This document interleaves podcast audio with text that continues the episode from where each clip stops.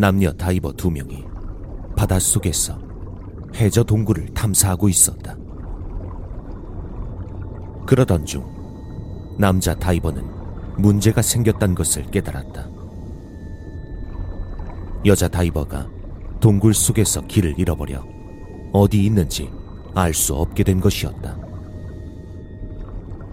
남잔 급히 수색대를 부르기 위해 동굴을 빠져나와 물 위로 올라갔다.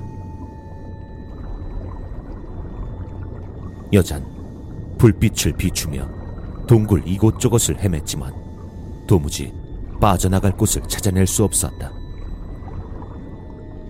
한참을 헤맨 끝에 간신히 동굴 한쪽 구석에 바닷물이 차오르지 않은 곳이 있는 것을 발견하고 거기에 고개를 내밀었다. 비좁은 공간이었지만 얼마간의 공기가 있어서 숨을 쉴 수 있었다. 여자는 계기와 장비를 점검해 보았다. 산소는 거의 바닥난 상태였고 전기 장비 배터리는 더욱 위급한 상황이었다. 통신 장비나 방향 장비는커녕 해저 동굴에서 앞을 비출 전등 불빛조차 곧 사라질 상황이었다. 이내 배터리가 다해 전등이 꺼져버렸다. 한 치 앞도 보이지 않는 완벽한 암흑이 눈앞에 드리웠다. 깊은 바닷속의 동굴 속에선 아무 소리도 들리지 않았다. 오직 소름 끼칠 정도의 고요뿐이었다. 여잔 공포에 질려 울부짖기 시작했다. 하지만 어떠한 소리도 조금의 빛도 없이 오직 그 울부짖는 소리만 동굴에 울리며 그녀의 귀로 다시 쏟아질 뿐이었다.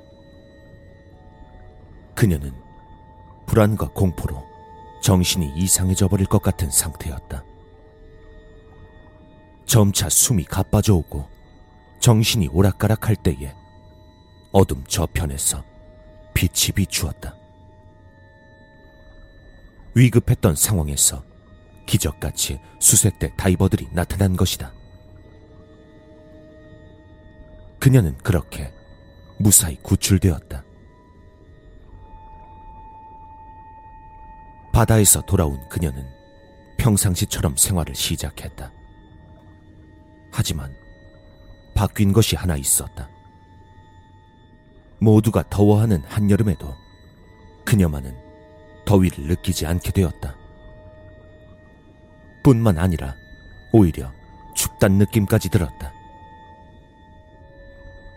처음엔 크게 신경 쓰지 않았지만 증상은 나날이 심해졌다. 그녀는 한여름에도 끔찍할 정도의 오한을 느꼈다.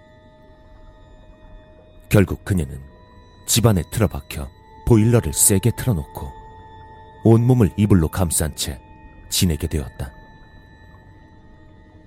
그런데도 그녀의 몸은 전혀 따뜻해지지 않았다. 이 이상한 추위는 견디기가 너무 어려워서 무슨 짓을 해도 온몸이 덜덜 떨려왔다. 극심한 추위 때문인지 그녀는 가슴이 답답해지고 머리가 아파오는 것을 느끼게 되었다. 이 증상은 분명 무슨 병이 있는 게 틀림없다고 생각한 그녀는 내일 일어나는 대로 병원에 가야겠다고 다짐하고는 자리에 누워 잠을 청했다. 하지만 쉽사리 잠은 오지 않고 자꾸만 뭔가 이상한 느낌이 들었다. 몇 번이나 심호흡을 해봤지만 그 이상한 느낌은 조금도 가시지 않았다. 점점 더 가슴은 답답해지고 점차 의식이 멀어지면서 눈앞은 흐릿해져 갔다. 억지로 잠을 청하던 그녀는 고통에 몸부림치며 자리에서 일어났다.